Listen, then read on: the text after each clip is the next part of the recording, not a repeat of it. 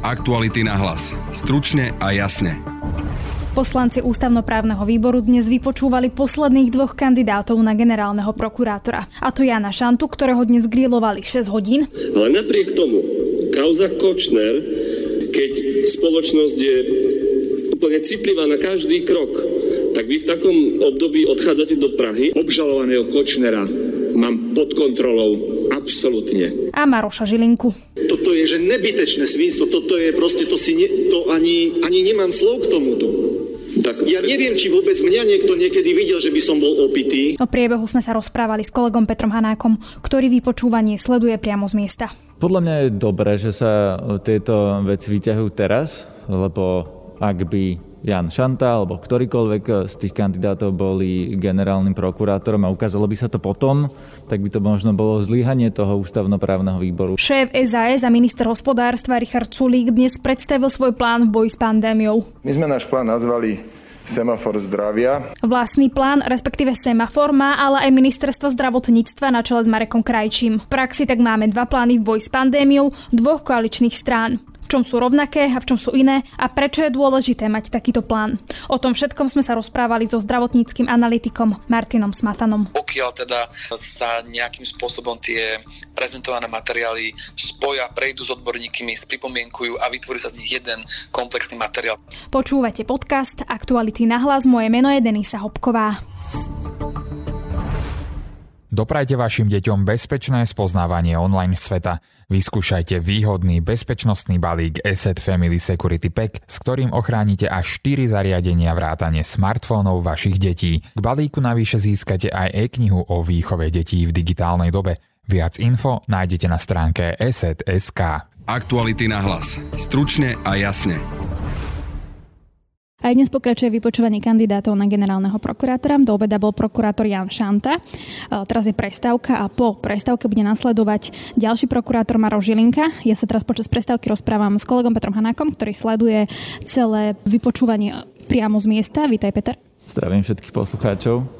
Do obeda vystúpil Jan Šanta, vypočúvali ho 6 hodín, čo je teda pomerne dlhá doba, tak to dlho vypočúvali len eh, sudcu Klimenta. Čo bolo podľa teba najdôležitejšie v tom, čo dnes Jan Šanta povedal a to, čo sa ho pýtali aj eh, poslanci ústavnoprávneho výboru?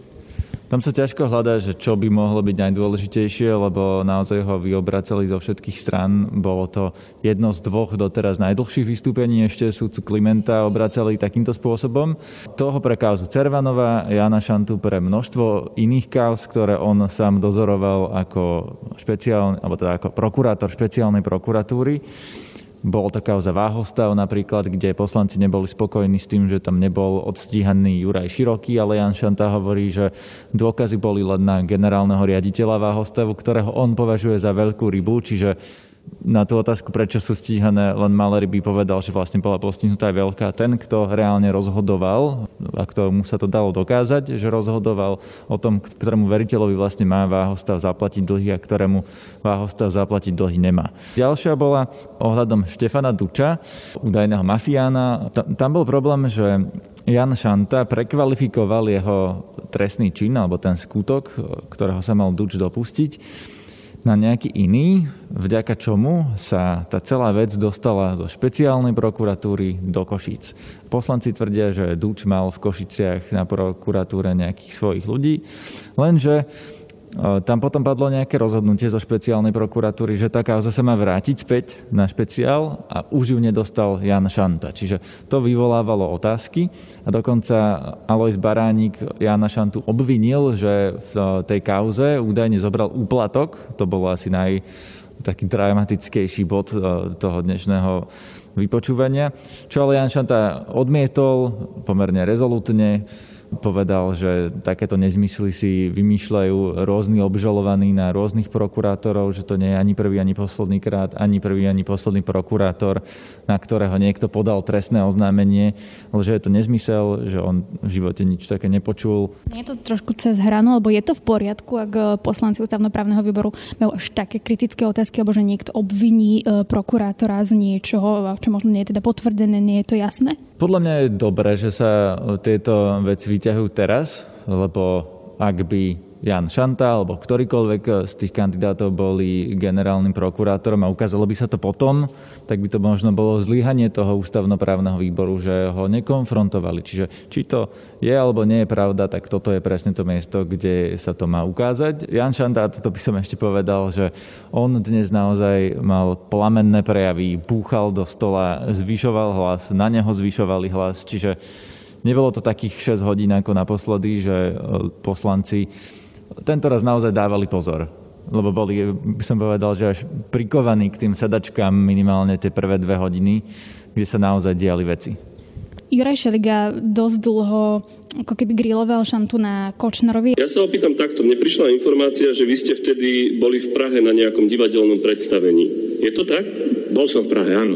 Po vražde Jana Kuciaka, keď spoločnosť je úplne citlivá na každý krok, tak vy v takom období odchádzate do Prahy a necháte to službu konajúcemu prokurátorovi, pričom ten špecializovaný trestný súd, ten súd sa rozhodol, že nepôjde Kočner do väzby a ten Kočner skoro utiekol. Nepovažujete to za chybu? Nie.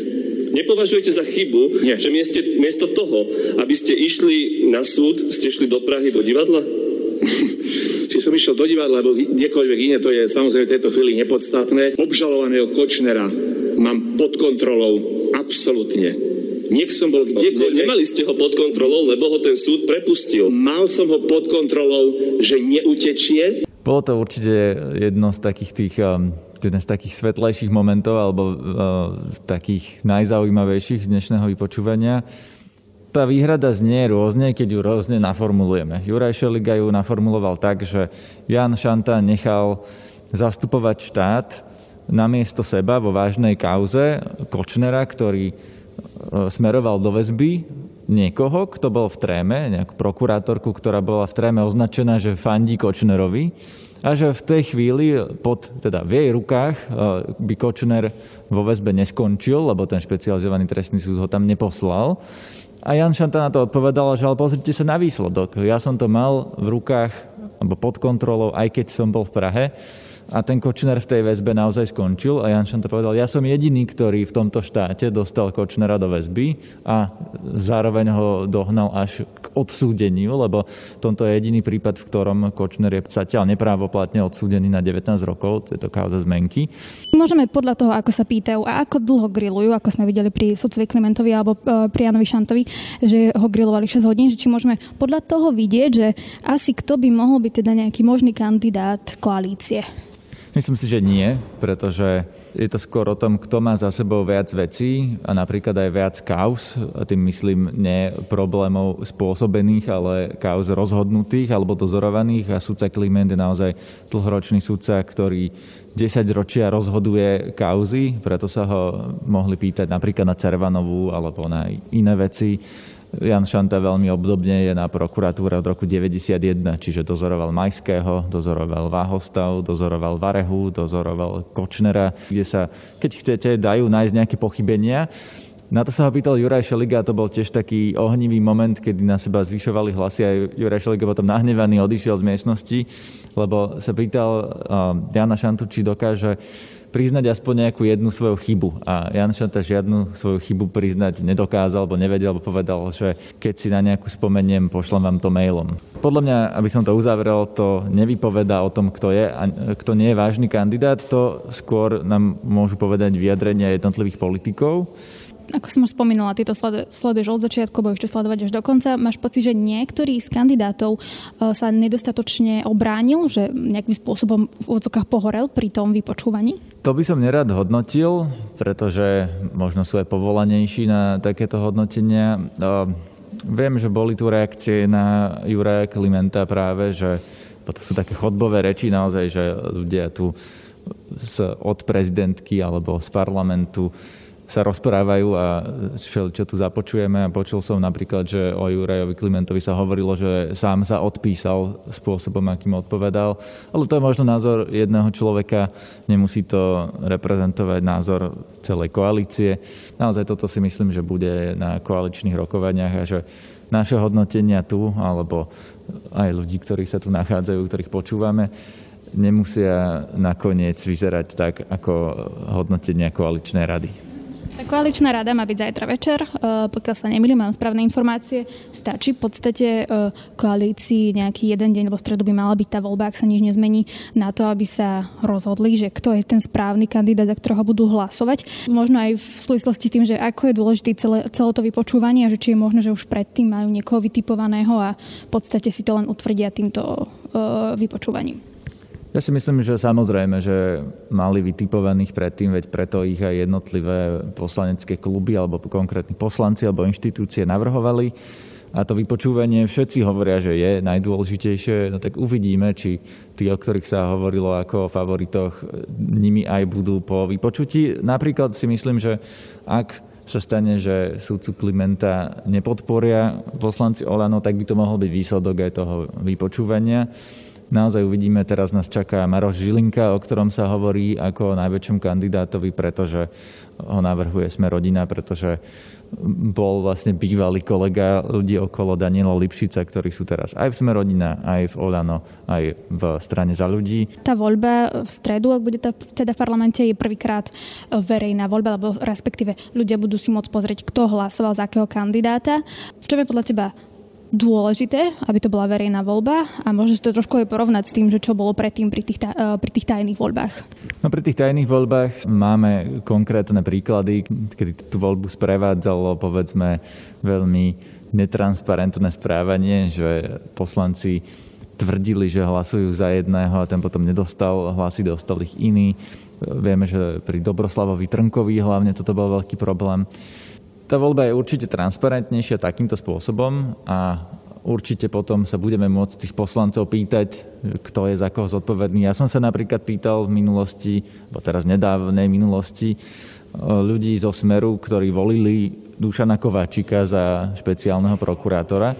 A tí sa niektorí vyhovárali, že tá voľba bola tajná, čiže kto vie, kto za to nesie zodpovednosť. Aj keď bolo zjavné, že v tom, v tom čase, keď ho volili, mal väčšinu v parlamente Smer, čiže keď ho zvolili, musel prejsť cez eh, poslancov Smeru.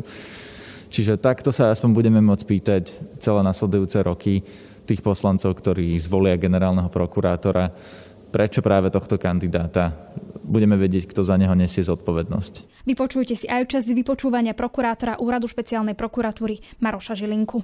To taký podnet, že krátko predtým, ako e, bývalý generálny prokurátor Čišnár skončil vo svojej funkcii, že ste sa zúčastnili e, nejakého veľmi predlženého večierku s ním a že ste v silne podnapitom stave obidvaja odchádzali nad ránom z prokuratúry.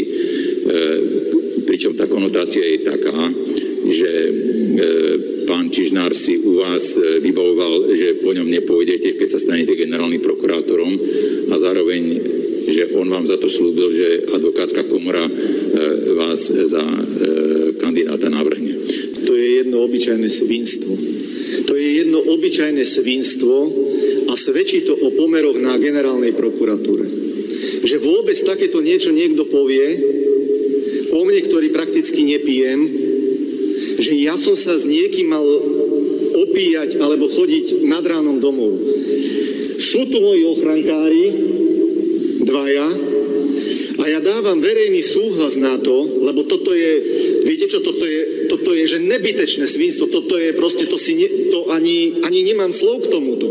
Tak, ja neviem, či vôbec mňa niekto niekedy videl, že by som bol opitý, lebo ja nepijem prakticky vôbec. A už vôbec nie s pánom Čižnárom. Je pravdou alebo nie je pravdou, že pán Čižnár vám ponúkol funkciu námestníka generálneho prokurátora? Je to pravdou. Je to pravdou. E, bolo to v čase, keď musel odstúpiť e, magister Šufliarsky. Opýtal sa ma, že či, e, či by som bol ochotný teda ísť, robiť mu prvého námestníka. A moja odpoveď bola úplne jednoznačná. Ja som sa až čudoval, s akým kľudom to zobral. Aktuality na hlas. Stručne a jasne. Minister hospodárstva a šéf SAS Richard Sulík dnes predstavil svoj plán, ako bojovať s koronavírusom. My sme náš plán nazvali Semafor zdravia, preto lebo základnou myšlienkou je, že budeme rozlišovať medzi málo nakazenými regiónmi a medzi veľa nakazenými. Nepovažujeme za správne uplatniť jednu sadu opatrení na celé Slovensko. Ako prvé potrebujeme výpočet toho, že ktorý okres, ktoré územie sa nachádza v akom stave. No aby sme ten výpočet museli, mohli urobiť, najprv si potrebujeme Slovensko rozdeliť. Ako najvhodnejšie sa nám zdalo rozdelenie podľa obvodov regionálnych úradov verejného zdravia. To znamená, RUVZ, regionálny úrad verejného zdravia, nie je v každom okrese, ale má iba 36 sídel po Slovensku, aby nebolo to delenie príliš podrobné, tak e, si myslíme, rozdeliť Slovensko na 36 obvodov e, je lepšie ako ísť podľa jednotlivých okresov. Plán okrem iného obsahuje aj všeobecné opatrenia a pravidla platné pre celé Slovensko, ako napríklad nosenie rúšok, odstupy či dezinfekcia rúk. Pokračuje poslankyňa SAS Jana Bito Cigániková. Čo nám trošku chýbalo v komunikácii je špeciálna ochrana rizikových skupín. Za najväčšiu takúto skupinu iste možno považovať dôchodcov na 65 rokov. Preto sme e, si dovolili navrhnúť riešenie, že by teda každý dôchodca dostával poštou domov rúška. Sme ochotní samozrejme diskutovať o tom, či to majú byť rúška, či to majú byť respirátory, akom počte. My sme navrhli 15 rúšok e, pre každého dôchodcu raz mesačne. Úplne zvlášť teda ešte riešime zníženie mobility. Neprišlo nám logické pri nutnosti znižovania logi- e, mobility a zatváraniu ekonomiky. Napríklad sme také opatrenia, ako sú vlaky zadarmo, kde sa združujú najmä dôchodcovia ako riziková skupina. Preto navrhujeme tieto opatrenia na pandemický čas obmedziť. Plán v boji s pandémiou však nemá len Richard Sulík. Koncom uplynulého týždňa ministra zdravotníctva Marek Krajči oznámil, že aj on má pripravený semafor, od ktorého sa budú odvíjať jednotlivé opatrenia. Chceli sme to dnes predstaviť, ale nakoľko ľudia sú v neustalom chaose, lebo raz sa povie to, raz sa povie to a teraz je tu nejaký ďalší návrh, tak keď chceme byť korektní, tak ho dnes nepredstavíme. Musí pán Sulík prísť na konzilium odborníkov, bude sa viesť k nemu debata Treba si uvedomiť, že ústredný krizový štáb, že tu sú naozaj síce zástupcovia rôznych sektorov, ale tu na viesť odbornú epidemiologickú debatu vôbec nie je opodstatnené a z toho dôvodu dnes sa týmto bodom podľa mňa ani zaoberať vôbec nebudeme. To musí prejsť konzilium odborníkov, potom by mala k tomu ešte zaujať svoje stanovisko pandemická komisia, môže sa ísť do toho. O dvoch semaforoch dvoch koaličných partnerov, o tom, či vôbec potrebujeme semafor a ak áno, prečo tu nebol doteraz, sa budem rozprávať s bývalým šéfom Inštitútu zdravotnej politiky a zdravotníckým analytikom Martinom Smatanom, ktorý dnes radí ministrovi školstva Branislavovi Grolingovi. Rozhovor nahrávame ešte pred oficiálnym začatím ústredného krizového štábu. Dobrý deň, vitajte. Pekne prajem. Pán Smatana, je to taká zvláštna situácia, že my tu máme dvoch koaličných partnerov, ktorí majú rôzne teda dva semafory. Jeden sa odprezentuje do obeda na tlačovej konferencii o ďalšom, ale aj o tom Sulikovom má rozhodovať večer ústredný krízový štáb. Ako sa na to pozeráte? Ako to vnímate? Mňa až tak nevadí, že tie plány sú dva, a ani mňa nevadí, keď boli tri alebo štyri, lebo keď sa na ne pozriete, tak aj keď tam rozdiely sú, tak oni v princípe vychádzajú z podobných základov, čiže z nejakej inšpirácie, či už z českého, írskeho, nemeckého, viacerých iných modelov. Takže z tohto pohľadu mi to nevadí, pokiaľ teda sa nejakým spôsobom tie prezentované materiály spoja, prejdú s odborníkmi, spripomienkujú a vytvorí sa z nich jeden komplexný materiál. Takže to mi nevadí. To, že sa to spravilo takouto formou, že sa to muselo vyeskalovať a jeden koaličný partner to spravil, aby tým nepriamo prinútil toho druhého sa tej téme venovať. To je iná otázka, ale mne skôr záleží na tom výsledku a ten výsledok zatiaľ za jednu alebo druhú stranu vyzerá veľmi zaujímavé. Tak poďme teda k tým uh, semaforom. V podstate hovoríte, že tam sú podobné veci. Možno približme poslucháčom, že o čo ide v tom jednom a v tom druhom a v čom sú teda rozdielne a v čom sú možno rovnaké. Začnem teda tým Saskarským, ktorý bol ráno prezentovaný, lebo ten ministerský ešte oficiálne prezentovaný nebol a mám k dispozícii rozličné verzie toho dokumentu, takže nikto asi teraz nevie, ktorá je tá správna. Tak ten Saskarský funguje, on je odvodený z toho českého systému, takže keď sa pozriete na ten český protiepidemiologický systém, tak podobne aj e, strana SAS má štyri kritéria, ktoré hodnotí. Tie kritéria sú incidencia, respektíve prevalencia za 14 dní, prevalencia za 14 dní u ľudí, ktorí sú starší ako 65 rokov, potom tam je pozitivita testov a ešte majú, a pardon, je to dynamika, je to 7-dňová dynamika, takže to je niečo ako kvázi prepočítanie hodnoty R0. A keď sa tieto parametre spočítajú, tak každý parameter má nejaké skóre a dokopy to môže dať hodnotu od 0 až po 100 a podľa toho, v akom rozmedzi to je, či to je od 0 po 20, od 20 do 40 a potom do 60 65 alebo na 65 sa ten daný región dáva do jednej z tých štyroch farieb, ktoré má.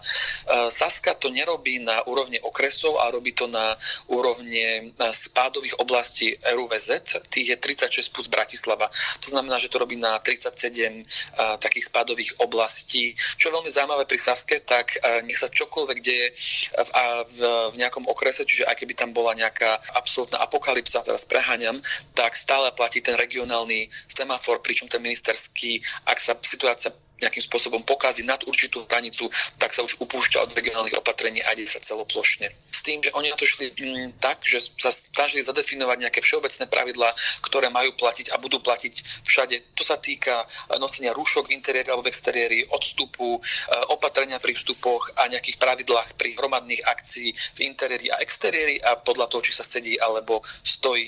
A takýmto spôsobom sa snažili zadefinovať všeobecné pravidlá, ktoré sa dajú e, dopočítať alebo domov namodelovať na každú jednu situáciu, či sú to svadby alebo divadla, ale ak by sme chceli nejakú kritiku eh, na tento plán, tak on do veľkej miery mm, vychádza z toho, že ľudia sa budú správať zodpovedne a nebudú sebeckí alebo nebudú nejakým spôsobom nedodržiavať tie opatrenia, čo je vždy veľké riziko, ako sme videli na Orave. Práve to je to, na čo sa pýtali Richarda Sulika na tých tlačovkách a čo je presne to riziko, že ak napríklad v nejakom regióne bude, dajme tomu, zelená fáza, alebo teda skôr oranžová a niekde bude iná, horšia.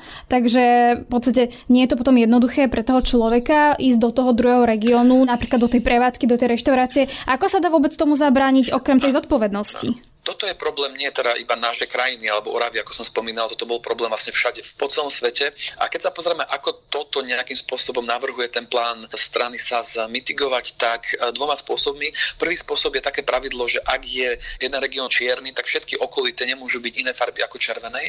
Ak je nejaký červený, tak všetky okolité musia byť oranžovej. A keďže sa nerozprávame o okresoch, ale o tých 36 e, spádových oblastiach, tak to vytvára už nejakú geografickú bariéru. Takisto to riešia aj tým, že napríklad keď je nejak nejaký región v čiernom, tak tam napríklad je pravidelné plošné testovanie. To znamená, že tá osoba vie o tom, respektíve lepšie sa vie, či tá osoba má, ktorá bola pretestovaná a predstavuje nejaké epidemiologické riziko. Podobne sa to rieši aj pri školách, ktoré, že čím vyššie sa ide do vyššej úrovne, tak tým viac ročníkov sa zatvára práve pri tých ročníkoch, kde sa predpokladá nejaké cestovanie medzi okresmi. To znamená, že to riziko tam vždy je.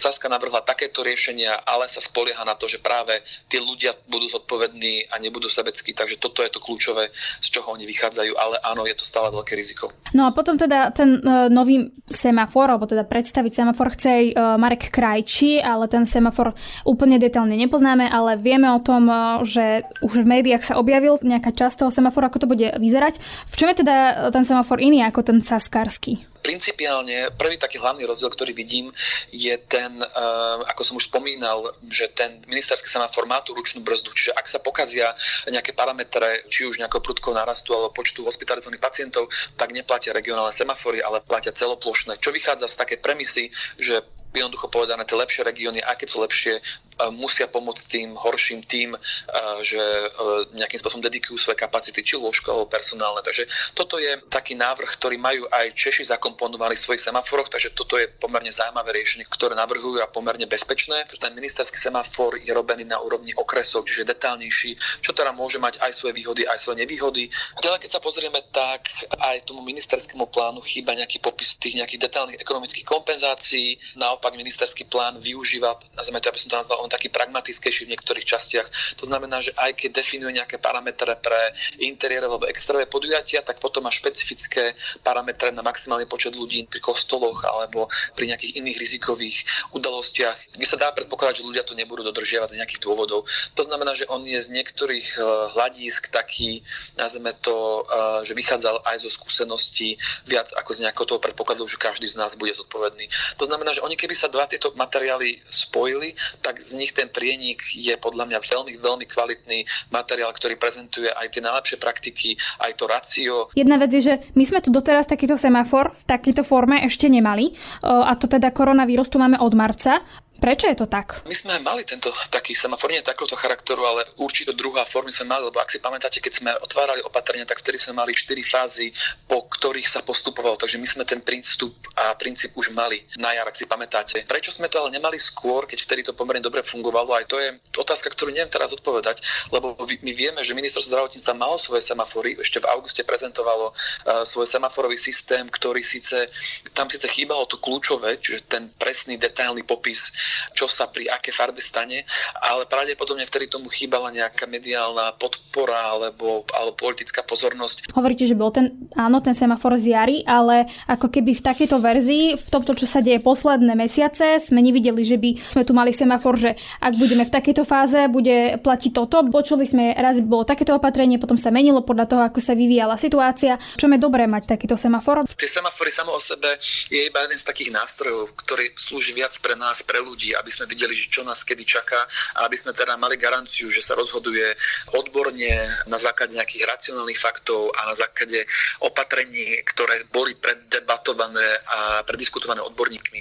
Lebo čo sa teraz najviac kritizuje je to, že veľa opatrení príde zo dňa na, na deň, z piatka na pondelok alebo z večera do rána a chýba tam tá verejná debata. A presne tieto semafory majú tomuto slúžiť, aby sme mali stabilitu, predvydateľnosť a transparentnosť, ktoré sú kľúčové práve pri získavaní dôvery ľudí a tá dôvera ľudí je kľúčová potom pri eh, dodržiavaní opatrení a zvládaní tej pandémie. Aj keď bude takýto semafor, stále sa môžu príjmať nejaké výnimky a podobne. Myslím, že v Česku to tak bolo, že bol semafor, ale po nejakej dobe ako keby opäť eh, si tá vláda išla aj nejakým svojím smerom, že príjmali výnimky napriek tomu, že existoval takýto semafor tie výnimky eh, v českom semafore aj v Írskom a iných boli uvedené, že sa môžu aj za aký predpokladov sa môžu robiť. A aj v Čechách uviedli, že oni ten semafor budú postupne aktualizovať podľa nejakých nových poznatkov alebo čomkoľvek, lebo treba povedať síce, aj keď čoskoro budeme mať nejaké ročné výročie nejakého prvého potvrdeného v, v našom regióne, tak stále o tom nevieme dostatočne. Dobrý príklad je e, liek Remdesivir, ktorý bol najskôr odporúčaný, aby sa používal a teraz pred pár dňami prišlo od VHO, že sa používa napríklad nemá, lebo toto je tá pointa.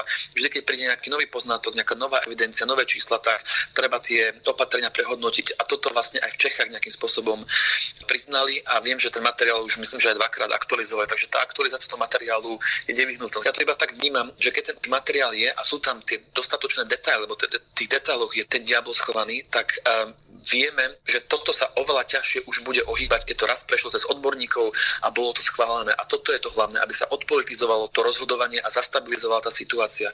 Tak sa to bude oveľa ťažšie bezdôvodne na základe iba nejakých um, podcitov alebo zlých medľudských vzťahov meniť a bude oveľa nižšia a toto je to kľúčové. No a to je z dnešného podcastu všetko. Vypočuť si nás môžete cez Spotify a ďalšie podcastové aplikácie. Ak radi počúvate naše podcasty, môžete nás podporiť cez službu Aktuality SK+. Náš kolega Marek Vagovič vydáva novú knihu Vlastnou hlavou 2, ktorú nájdete aj na našom webe Aktuality SK. Na dnešnom podcaste spolupracovali Peter Hanák a Matej Ohrablo. Pekný zvyšok dňa želá Tenisa Hopková. Aktuality na hlas. Stručne a jasne.